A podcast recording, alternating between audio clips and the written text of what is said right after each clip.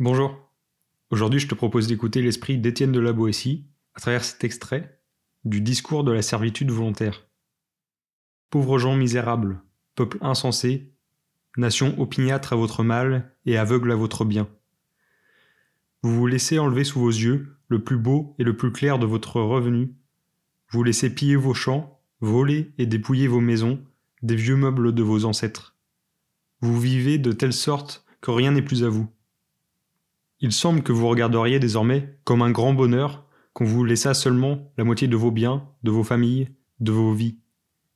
Et tous ces dégâts, ces malheurs, cette ruine, ne vous viennent pas des ennemis, mais certes bien de l'ennemi, de celui-là même que vous avez fait ce qu'il est, de celui pour qui vous allez si courageusement à la guerre, et pour la grandeur duquel vous ne refusez pas de vous offrir vous-même à la mort.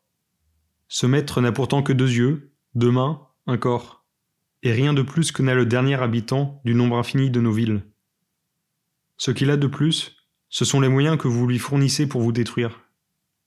D'où tire-t-il tous ces yeux qui vous épient, si ce n'est de vous? Comment a-t-il tant de mains pour vous frapper, s'il ne vous les emprunte? Les pieds dont il foule vos cités ne sont-ils pas aussi les vôtres? A-t-il pouvoir sur vous, qui ne soit de vous-même? Comment oserait-il vous assaillir, s'il n'était d'intelligence avec vous? Quel mal pourrait-il vous faire si vous n'étiez les receleurs du larron qui vous pille, les complices du meurtrier qui vous tue, et les traîtres de vous-même?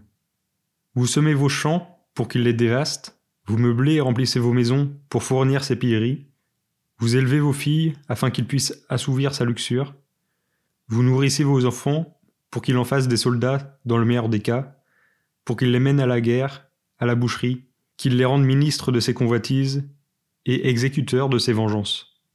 Vous vous usez à la peine afin qu'il puisse se mignarder dans ses délices et se vautrer dans ses sales plaisirs. Vous vous affaiblissez afin qu'il soit plus fort, et qu'il vous tienne plus rudement la bribe courte. Et de tant d'indignité que les bêtes elles-mêmes ne supporteraient pas si elles les sentaient, vous pourriez vous délivrer si vous essayez. Même pas de vous délivrer, seulement de le vouloir. Soyez résolu à ne plus servir, et vous voilà libre. Je ne vous demande pas de le pousser, de l'ébranler, mais seulement de ne plus le soutenir, et vous le verrez, tel un grand colosse dont on a brisé la base, fondre sous son poids et se rompre.